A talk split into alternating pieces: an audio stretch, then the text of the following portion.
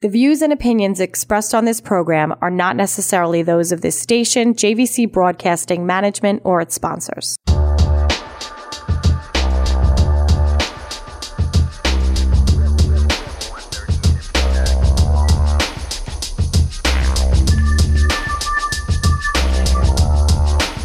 Murder, mayhem, and the courts with expert insiders and legal outcasts. I'm one of your hosts, Bruce Barket, here with uh, daydreaming Aida Leisenring, who Mr. Q. Um, hello, Bruce. Can you hear me? Because I'm Yes. not actually daydreaming. I can't hear anything. Uh, well, you heard me. I'm So, gonna I'm gonna do this whole radio show That'll be awkward. the- completely deaf. That'll be awkward with the guests that we have calling in. Uh, we have two great guests tonight. Really, actually, different people, different walks of life in the law, but really fascinating.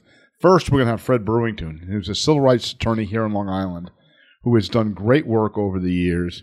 He has two, not one, but two really significant civil rights cases against Nassau County Police Department. He'll talk about them. One involves traffic stops, which he alleges uh, unfairly target African Americans, and the other is uh, kind of a corollary that does not allow, uh, or the Nassau County Police Department do not hire blacks uh, in sufficient numbers. There's a relatively small number of African Americans being hired by the Nassau County Police Department. He brought a civil action um, challenging that on behalf of one person, and he brings statistics. I'm always a little curious about statistics, but it brings statistics supporting both lawsuits. Next, we have Jessica Jackson, who's a human rights attorney and the chief advocacy officer at the Reform Alliance, who's going to talk about the excessive use of incarceration to punish people for non criminal conduct. Individuals who are on probation or parole who end up doing time without having violated any new laws, but simply didn't um, take you know, didn't follow some technical rule of probation or parole. and fun little fact for you: she's Kim Kardashian's law tutor. Uh, for the bar exam, yeah. Okay, that- that's not really a fun fact But me, more but fun maybe- fact is she was one of the the she played a giant role in the development and enactment of the First Step Act, working alongside the Trump administration. And this act ended up um, freeing or has freed over seven thousand people. So she's incredibly impressive, and we're very excited to have her on, as well as Frederick Brewington, who's really one of the top civil rights lawyer in America. Um, but I want to say congratulations to you, Bruce. What did I, didn't do anything this Um, well, today, we- except I noticed I heard the music playing and somebody had to say something. So yeah. Well, I want to say congratulations to you because uh, of all the work you did on John Oliva's case, and this is a local case that people should know about. Um, you know, w- one of the the many individuals who are dealing with the ripple effects of uh, disgraced police chief Spota. Um, excuse Police me, Chief Burke. Burke and District Attorney Spota, and and tell me what happened briefly. And he he wasn't incarcerated for many years like Loeb. You know, he wasn't wrongfully uh, sentenced to a term of years, but he lost his job for a wrongful conviction. He lost his reputation, um, and he lost his earning, you know, power thereafter. But you ultimately got him a quick settlement of 1.5 million dollars. So, congrats to you. That's not well, easy. well, it, it's it's not me. Our our law firm uh, was able to uh, vacate his conviction uh, and to um, end up re- end up result resulting or resolving a civil case he had, and the county I think wisely did the right thing and settled the case for uh, that amount of money. What happened to John Oliva shouldn't have happened to anybody, but unfortunately it did to him. He was targeted by, quote, the administration, end quote, which are three individuals in Suffolk County who led the law enforcement community but acted like the mob, including the nomenclature or the name, the administration, which comes right out of mafia lore. And what they did was they ran their own little universe, and if you crossed them, they destroyed you. And John dared cross them by pointing out to reporters that his removal from a federal task force ended up causing a spike in crime uh, among uh, the Spanish gangs on Long Island, uh, specifically MS-13, and they didn't like that, and they went after him and they targeted him and they destroyed his career, destroyed his reputation, all in order to teach him and others a lesson that you don't do that. Well, at the end of the day, uh, John prevailed. It took years. He was 2014. He was forced out of his job. He was forced to plead guilty to something that not only he didn't do, but that literally wasn't a crime. And he, last year, the case um, went before the criminal court, vacated the conviction with the consent of then DA Tim Sini, who deserves a shout out or a nod for that. And we resolved the civil case, um, I guess last week officially, with the county. And, and Steve Bellone, the county executive, and Dennis Cohen, the uh, county attorney, deserve credit for doing the right thing here. Uh, I think ultimately, if we had tried the case, we might have gotten more money, but John would have had to wait quite a while, and it would have been a long and bitter uh, litigation. So I think uh, John did the right thing in accepting less, and the county did the right thing in paying the money. I learned that somewhere. Money now is better than money later. Uh, it, it is, but it's not just about the money. I think that the, the county recognized that they want to put this um, really this disastrous um, tenure of Spota and Burke and McPartland behind them and John really wanted to get on with his life. He had been kind of living under this shadow of this for years. The conviction was vacated. He was happy to have it end, and and obviously everybody recognizes that he didn't do anything wrong, and hopefully that restores his reputation to some degree. Congratulations, John, and congratulations to the people in our office who worked so hard on that: Alex Klein, Donna Aldea, and John LoTurco. I'm back. I can hear. Excellent, excellent, excellent. Excellent. Um, so uh, Rikers Island is is in the midst of another upheaval. More people um, have ten people have died since May when the city said they had a plan to fix the problems that existed. And the legal aid attorneys who are leaving, leading a class action lawsuit have asked to have a special master appointed, have somebody else run the jail because the city uh, obviously What can't. is that? Appoint a receiver to ma- basically they wanted somebody legal aid society wanted somebody not just else. somebody else but they wanted the federal government to run yeah, it somebody else to which run is the kind jail. of amusing because the federal government doesn't do the best job of running their own jails like, right They they don't, but the, it's a little bit different, right? You have the Bureau of Prisons who uh, operates the MCC and MDC uh, here in the metropolitan area and other detention centers around the country and other prisons around the country. Uh, MDC and MCC are notoriously awful, but it's not the same people who are going to be running those that Legal Aid wants to run Rikers. Rikers is a disaster.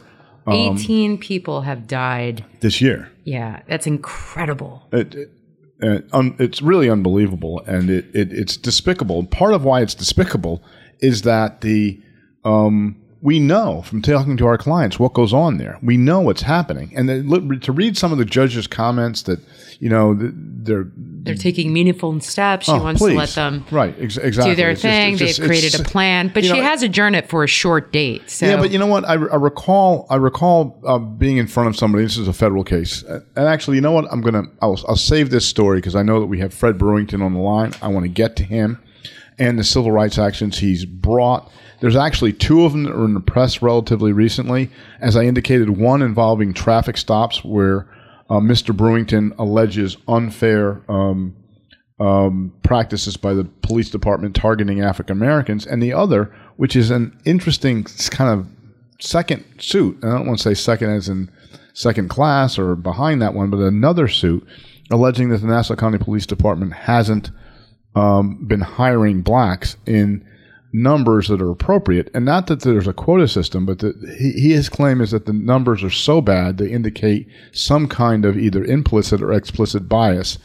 Fred is a renowned civil rights lawyer. He's, he's, probably the best civil rights lawyer on the island, and he may be in the metropolitan area. And he was named by Long Island Press as one as the top 50 most powerful people in Long Island, a total of three times.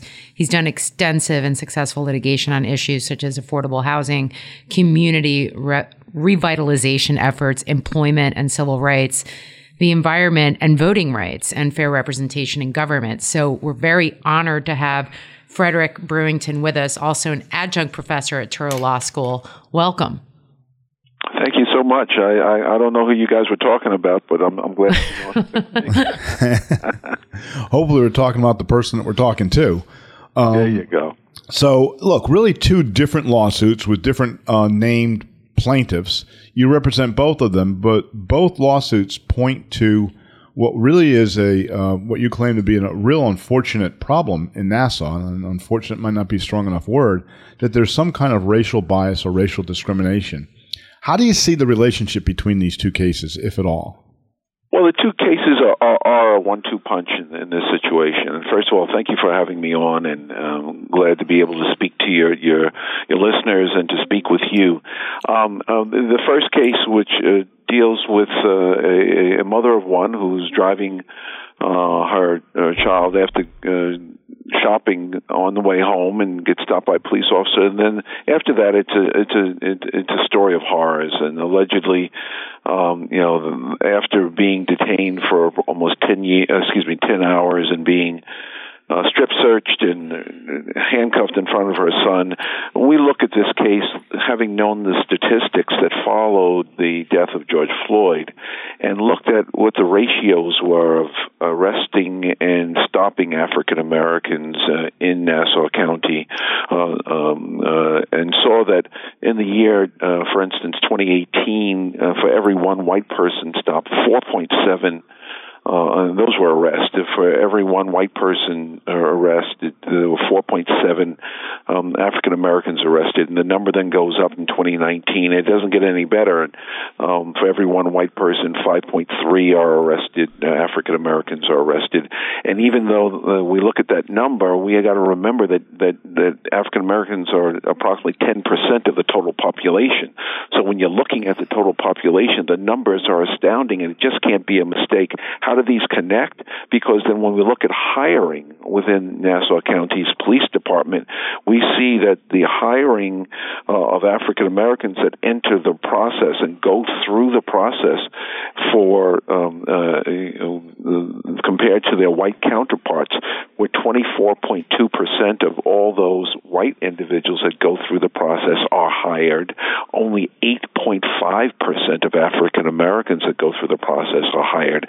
And that's just not, it can't be explained away because it just doesn't make any um, um, historical or appropriate sense except for that the process is biased. And when we look at the process, we look at all the different parts of what takes part of a, a hiring process and policing, and at every level, um, after uh, individuals enter in, African Americans are um, uh, uh, go and um, turned out of the process at a much higher rate than their white counterparts.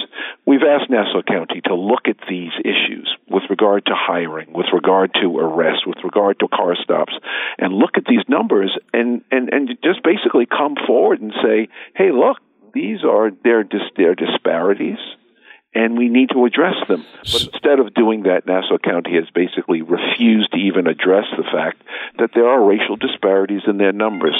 And as a result of that, um, what that really means is that, that lawsuits such as these are necessary to try and correct some historical and ongoing discriminatory wrongs. Has there been a, a response? And I'm I'm I'm gonna I'm gonna quote numbers. Hopefully, I'm quoting them correctly. But in an article that your lawsuit was cited in, it claimed that Nassau County hired only 36 black officers out of 2,508 black applicants. And you're quoted, I love this quote, as saying Nassau County has and continues to discriminate not because we say so, but because the numbers say so. Is that accurate? 36 black officers out of 2,508 black applicants? Yeah, it, not only is it accurate, it, it, it, it's it's painfully accurate, and and people should recall that Newsday just about a year and a half ago did a a very detailed expose about the hiring practices of the police departments on Nassau in Nassau and Suffolk County, and looked at the disparities, and they were put on notice back then nothing's changed. It's gotten worse. And in this situation, this, these lawsuits uh, that are brought both to show the disparate uh, impact, but also the, the numbers, are necessary to, to make Nassau really come to realize what so, they're doing. So let me just say one thing, which is that we asked uh, Commissioner Ryder, Patrick Ryder, to come on um, not with you, but also to comment on this because obviously it's his department or it's the department that he's running now. And, on, and although I think personally Pat would do be happy to come on, the county has this prohibition, uh, as do many um, government institutions. They don't comment on pending litigation. So I just want to put that out there that we we actually did yeah. want to want to have uh, Pat Ryder, who's been a guest on the show a few times, come back, come out and talk about this. Uh, with respect and to Bruce, st- that's that, that, but that's important, uh, and I'm glad that you did invite him, and, and I understand that their their position with regard to litigation. But we need to look at what the comments were at the time that these numbers came out in Newsday, because litigation wasn't going on then. And at that time, rather than address the numbers, uh, Commissioner Ryder made comments like the reason why African Americans are not in, in uh, being hired was because they come from broken homes. Well, I, he, he did he did he, he, did make that comment, but it was it was it yeah. was he made he, it was broader than that, right? I mean, when you cite the statistics, there's a couple of statistics that I'm always weary, and not with you. Obviously, I you know not with you, but uh, generally speaking, when people cite statistics, to me, it's not the end; it's the beginning of the analysis because there's always always something else there. From what I understand, and tell me if this is correct or not, that, that there were about in the period that they were looking at, there were 16,000 people who signed up to take the police test, and 3,000, close to 20 percent, were African American but of those 3,000, only 40% actually showed up to take the test. And in that context, somebody asked Commissioner Ryder, why do you think so many people who signed up to take the test didn't? And he made the comment that he made. Why do you think so many people who signed up to take the test didn't take it?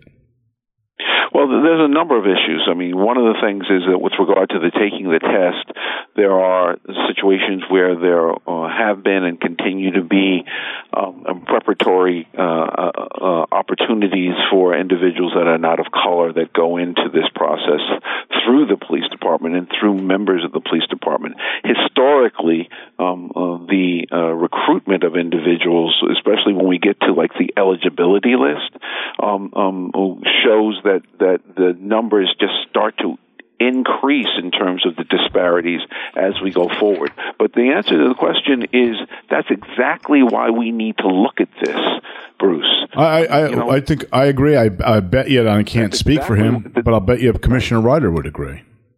Yeah, I, well, and I, I bet you would agree. But but when asked the questions, um, the, the, the county has been silent with regard to addressing so, these issues.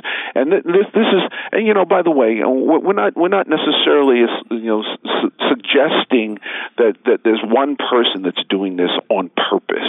But when you look at these numbers that are so devastating and they're so astounding, you just can't step away from it and then just not do anything about it. So along those lines. Um, and I think litigation, you know, ultimately helps that process, right? When people aren't doing what they're supposed to be doing, if you finally win in court, it it forces action. But before that, because in a perfect world, we wouldn't have to get to the litigation. What would you suggest? Because you have so much experience specifically in Nassau County and you understand the community, you understand the police department, the county departments, you know, the criminal justice uh, uh, entity here in Nassau, what would you propose to solve this problem? We, we proposed a number of things, and in, in this complaint, the prayer for relief uh, is two pages long. But one of the things is that that that, that the, the Justice Department, uh, uh, who is supposed to be monitoring an ongoing consent decree concerning hiring in Nassau County, engage in making sure that Nassau County follows through on what they promised they would follow through on. They have not. Um, the other thing that we're really talking about is restoring uh, plaintiff and the members of this class, once the class is fully established, to their rightful positions on the eligibility list relating to the 2018 so, uh, exam cycle. So we, we don't have a ton of time. I want to spend a, a little bit of few seconds we have left on the car stop issue and the sure. arrests. One statistic that I found uh, in looking at this is that 95% of all arrests are based upon phone calls, 911, people coming into the precinct not police action. So that the, the number of people who are arrested whatever numbers, however that breaks down, is a function of people calling the police, not of the police taking action on their own. And I guess there's five percent that's left over. Do you do? You, is that accurate statistic, and, and how does that figure into your to your case? I don't know where that number comes from, and uh, and if if if I'd be happy to examine it. But one of the things that you you just referenced was the police taking action on their own. Let's put total arrest to the side for the second, and let's deal with car stops. One of the things that we know is that with regard to the and and this was has been raised in both in Suffolk and Nassau County. Fred, we're going to run out of time in about twenty okay, seconds. Good. Unfortunately, so let me just bring, bring it to a, let me bring it to a point. These are issues that you raise that really need to be examined by Nassau County and not foo-foo. You, you know, that's you know, what we're saying. hundred percent. I, I look. I appreciate you coming on the show. I really do. I know you're, you're pressed for time in the evening. I, I want to ask you to come back at some point and spend a little bit more time with us because these issues really do deserve a more thorough examination than we were able to give in, in just 10 minutes. So I hope you come back. Uh, thanks so much for being on, and we'll talk again about this. Thank you so much for having me. We look forward to speaking to you. We'll be right back with Jessica Jackson from the human from the Reform, Reform Alliance, Alliance a human rights attorney, to talk about incarceration for non-criminal conduct. Thank you.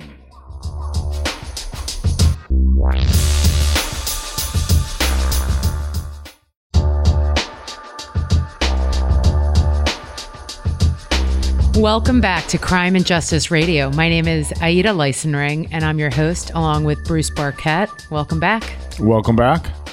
So, one of the things that I think people aren't um, aware of is that when you're on probation or parole or supervision, as they call it these days, um, you're given a, a series of um, conditions that that rules. you and I couldn't satisfy. Not for it's a week. like do not frequent areas that serve alcohol. That by the way, there was a point in time where Starbucks actually sold mini bottles Well, of wine. That would technically be a violation if you and- walked in for a latte. And, and many gas stations serve beer. Right. So, uh, and there and there are a whole slew of conditions that go with it, prohibitions and Keeping a mandates. journal. If you actually read through a lot of the probation conditions, they're absolutely so, ridiculous. So the the sanctions that are being imposed for individuals for violating these are tech, what we refer to as technical violations.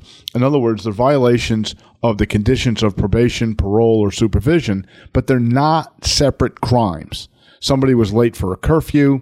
Um, somebody didn't keep their journal. Somebody traveled without permission. traveled without permission. And not not to you know not to Cuba, not to Right, to- Medellin, in, in New York, but to North Queens Carolina. or, or Queens. In Queens, you can't leave the county without uh, permission of your probation officer, which means you can't go to Brooklyn, Manhattan, or Nassau or the Bronx, which seems nuts to me.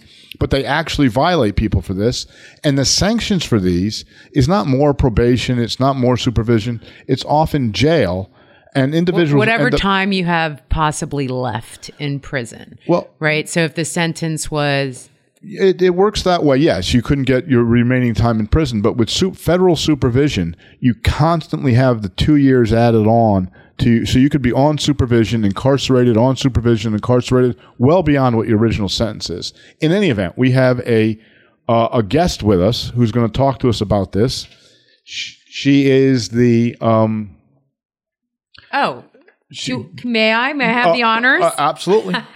Uh, Jessica Jackson is one badass. I don't know if I'm allowed to say that on radio. You just but did. I just did. She's a human rights attorney and chief advocacy officer at Reform Alliance, which is a pretty elite bipartisan think tank for criminal justice reform. She's also the co-founder of Dream Corps Justice, a national bipartisan effort aimed at reducing America's incarceration rate. She served also, fun fact, as the youngest mayor of the city of Mill Valley in California.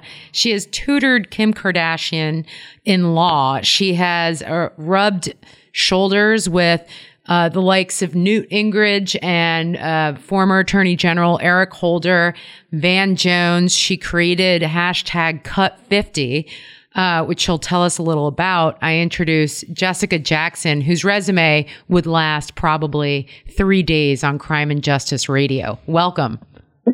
Oh, thank you. You guys are so sweet. Thanks for having me on. Uh, thanks for coming on. It's a it's a fascinating topic. It's one of the things that has, as an attorney, driven me crazy for decades. That individuals end up going to jail having not committed any new crime, uh, and sometimes they go to jail or prison for quite a while without having committed a new crime. Uh, and it it's quite troubling. So t- tell us how you got started with this and what the Reform Alliance is. Yeah, so the Reform Alliance was founded in the wake of Meek Mill's incarceration. So you might know Meek Mill. He's a, he's a rapper out of Pennsylvania. I had to Google him. I've I've got an 18 year old at home who uh, who just sort of whispers all the right answers in my ear when it comes to pop stars. So luckily, I get to stay off Google, but um, maybe maybe I'm relying on TikTok uh, third party here. So, um, but he was incarcerated uh, in his youth and, and served a prison sentence, and then was left on probation. And while he was on probation, he received a series of what is called technical violations. So there's supervision violations could either be uh, some sort of a new crime that you've committed, because obviously when you're on supervision, parole, or probation, you can't commit new crimes. Or it could be a technical violation, which is exactly what you guys were talking about um, in the intro. You know, people who curfew commit uh, yeah, you, you basically violate a condition of your probation, but I, in no means are you committing a new crime. And I, I got to tell you, some of these conditions that I've seen over the last, you know, few years are so ridiculous. I, there is no way I could adhere to them, right? Like, think about what we were saying. think about the last time you were late to a meeting, right? Or or late on paying a bill um, both of those things could end people who are on probation or parole up in jail or prison, um, and not just for a little bit of time. So Meek found himself in that situation. He had broken up a fight at an airport, broken up a fight, not been a participant of a fight. Nobody said he was a participant. He was literally breaking it up. Um, he had popped a wheelie on his motorcycle for a video he was making for one of his, his songs and he had unfortunately had shoulder surgery and ended up um, using, you know, opioids um, because of that, and then realized he was addicted and did the responsible thing and sought treatment um, in Atlanta for that. And his judge was not impressed by any of this. In fact, she instead said he was in violation of probation and he needed to serve two to four years. Um, so he went to, to prison. He went back to prison um, and began that sentence. And at that point, um, several several folks he knew, Michael Rubin, Desiree Perez from Roc Nation, and others came together and helped get him out. And not just helped get him out, but decided, you know, there were millions of other people living on the edge of their seats the same way Meek was every day on probation, and they wanted to make a change across the country for all of those people. And this is a shocking uh, factoid, if you will, that I read on Reform Alliance's website. And I'm surprised I didn't know this as a criminal defense practitioner. Um, and, you know, I do public speaking uh, engagements too, where I talk about these kind of numbers. But the website claims 45% of probation and parole failures account for, sorry, probation and parole failures account for 45% of all prison admissions. That's yeah. shocking.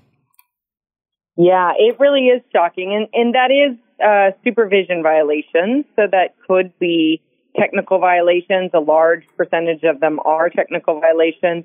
A smaller percentage of them are new crimes. But um, it, it is absolutely shocking because often, one thing people don't realize is often um, you know, even if you're swept up because you're accused of committing a new crime, if you have a, are on probation or parole, you have what's called a probation or parole hold, and you will be held there without being be- eligible for bail or let go. You could be held there for a year, for two years, and then, um, you know, the the original case, you know, be be acquitted of the original case, or they drop the charge. Or, or you can so, be you can be acquitted of the original of the underlying new allegation or new crime and still be convicted of violating probation or parole because the burden of proof is different. Exactly. S- or Exactly. or they can't prove the new arrest and the new arrest gets dismissed so they hold on to The the, technical the, the violations. technical violation that they didn't originally violate you for example being late on curfew not being home at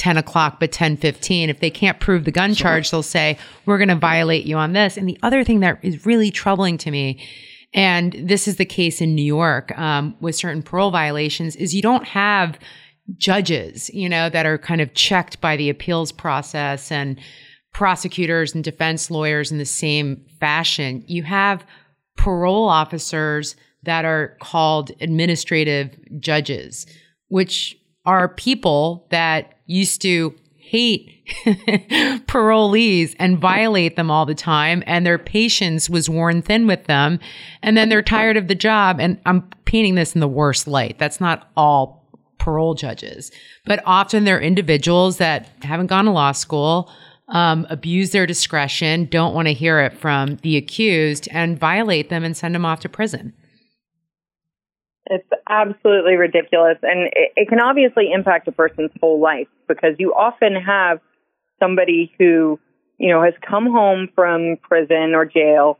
They're on probation and, or they're on parole and they've been able to get their life back together. They've been able to find employment, which is so hard. Even without any sort of criminal conviction right now, it's hard to find a job. But once you have that, that criminal conviction, you know, that's on your record. That's a, a black mark, um, against you with most employers.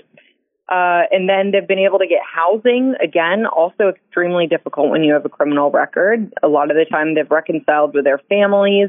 They begin to move forward. Maybe they secure a car. Um, you know, they're really starting to make progress and heal from, from the trauma of incarceration. And then they're late to a meeting or they leave the jurisdiction accidentally or they, you know, can't pay a fine because they got a pop tire and they now have to choose between, you know, fixing their tires so they can get to work so they don't become in, in, uh, in, uh, failure with probation or, or actually paying their restitution and, and becoming in failure with probation. So it's, it's not a winning situation for people who are on supervision. So I want to I want to offer a few thoughts and then ask how the Reform Alliance and how what you're doing. Uh, my my kind of take on this is there is a paternal, condescending attitude towards probationers and individuals on supervision, as if somehow they've been given this great break so that we can be extra strict in enforcing these sometimes really stupid, forgive me, rules of of conditions. Like you can't travel from Queens to Brooklyn without violating your uh, probation, and that attitude of they're getting away with something, so we don't care that we can um, uh, violate them or they can serve time for quote unquote technical violations, compared to my kind of law school understanding of punishment and, and rehabilitation is that the point of probation, I thought before I got into this work, was to help people who had been in trouble, admitted their wrongdoing, and to move them back into a functioning member of society with some assistance to try, like my view, probation officers should be helping them look for jobs, looking for programs for them if they need uh, mental health or drug addiction programs. Um, you know, things like that, as opposed to But instead, it's like a finger wagging dad. Only finger wagging dad can throw you back into prison right. So, so I, I don't know if that's the reform. What does the Reform Alliance do, and how do you hope to change the system and change views? Well, the good news is that we have already started to change the system. It's exciting. So we are a bipartisan advocacy organization that focuses on bringing transformative change to probation and parole through legislation and advocacy and really telling the stories of people who have been impacted. Uh, we've been able to pass 16 bills in 10 different states. And I got to tell you, it's super exciting. Uh, we've been able to get our bill signed by uh, everybody from Ron DeSantis to Governor Gavin Newsom um, and, and, many governors in between there. That's a trivia um, question so, we would have lost, right? yeah, I, actually, I saw today one of our, our comms folks uh, put something up that said, what do Kathy Hochul, governor of New York, uh, Governor Gretchen Whitmer in, in Michigan, Governor Kemp, Governor DeSantis, and, and Governor Newsom all have in common? And I was thinking, well, they just won their reelections. And then they reminded me, oh, they all signed our bills. Yeah. That's incredible. Good for you. Uh, Thank you, thank you. Um, but we are really focused on on changing the system, getting rid of these uh, terrible technical violations, and reinvesting in programs that we know actually work to make people safer. Now, uh, well, let me. We only have six minutes left, and I want to get to like a million things that you've done, which is which are so exciting and have such a great impact on society. Um, among them, tell us about your role in the First Step Act of 2018 and working alongside the Trump administration and what the results have been so far? The First Step Act is is one of the most meaningful bills that I've ever had the opportunity to work on, and not just because it resulted in thousands of people coming home from federal prison and, and thousands more inside being treated with dignity, but also because it, it really was a shining example of what can happen when politicians uh, put their politics aside and focus on people. So, so tell us, like tell us, said, not everybody knows what the First Step Act is. I'm not even sure I do. Tell us what it is. the First Step Act was a prison and sentencing reform bill that was passed in 2018 and signed into law by President Trump. Uh, it's a bill that let thousands of people out of prison and also changed the conditions inside of prisons, um, allowing people to take uh, classes and earn time off of their sentences. Um, and it also came with some pretty important sentencing reforms. Uh, for example, it made um, the changes to crack cocaine sentencing retroactive, whereas before they had not been. So um, we've been able to see, like I said, thousands of people come home. It also expanded compassionate release, which um, we didn't know then, but found out during the pandemic would be extremely um, necessary to help save people from living inside of the prisons during the uh, pandemic. Interesting. Um, I made that application not knowing that you were in part responsible no, we, for it. Yeah, so thank you. Great. Um, I, I, love hearing when it's when it's been able to help people. So yeah, it it expanded the compassionate release program, um, and I, it, it was so unique because it really was Democrats and Republicans uh, coming together, faith leaders, business leaders, um, in a way that you don't often see in politics. And to have folks like Van Jones and Hakeem Jeffries and, um, you know, other Mark Morial with the Urban League and other folks on the left willing to step up and, you know, be seen associating with the, the Trump administration and, and work with Republicans in a very, very difficult time. Um, not just, you know, to, to keep the government running or or uh, something like that, but to let people out of prison. I mean, it just it was remarkable, and um, I'm I'm so glad that it happened. I'm hopeful that this administration will build on that progress and continue to uh, engage on sentencing reforms. I I had the great pleasure, so I really understand how you feel about having bipartisan support for working with the case of Julius Jones that I executive produced The Last Defense, and we selected Julius's jo- Julius Jones's case because we thought it showed so many varying levels of injustices that are kind of every day in the in the justice system. And he was on death row, and Jessica also, yeah. by the way, represented inmates on death row on the appellate level in California and to see the like national support republicans and democrats alike for his uh, death commutation was just incredible at a time where politics was yeah. so incredibly divisive. It really is the only common ground.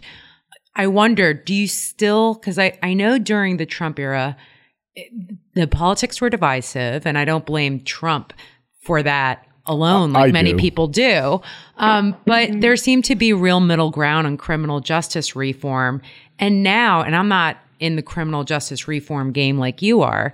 But now I see that our politicians are completely divided there. And on the last election, that was a focal point of who was running. Um, you know, pushback against progressive DAs and criminal justice reform. What do you think about middle ground now? Well, you know, it's interesting because there were some candidates, and you, you brought up Oklahoma. So even in Oklahoma, we saw Governor Stitt, who, who has done quite a bit on criminal justice reform down there, including a recent parole bill, um, and a lot of clemencies. Uh, you saw him taking hits from his opponent, who was a Democrat, um, for his criminal justice work. Uh, but he, he did stay strong and, and, you know, he won his reelection. Um, and that's really the story that we saw coming into the election. We knew that voters were ranking um, public safety and crime as their number two issue after inflation. Um, but across the board, we saw candidates attacking their opponents. We saw this in Governor Newsom's race. We saw this in Governor Stitt's race. We saw this in Governor Hochul's race. Um, attacking their opponents as soft on crime. Um, we saw this in, in Senator Fetterman's race. And we saw that they won anyway. So, you know, the way I'm reading this is that voters don't just want a return to tough on crime, uh, lock them up policies that have gotten us into the place where, you know, five million people are trapped inside of our justice system.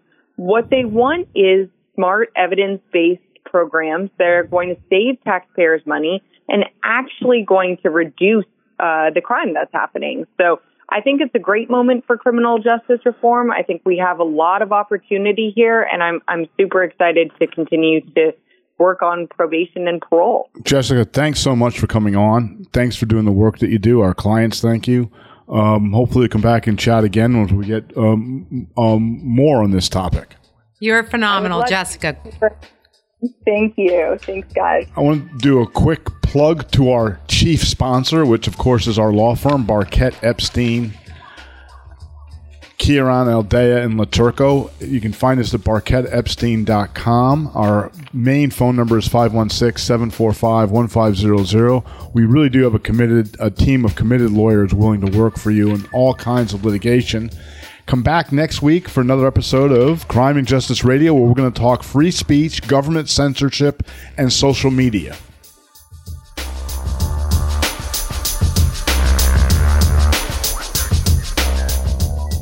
The views and opinions expressed on this program are not necessarily those of this station, JVC Broadcasting Management, or its sponsors.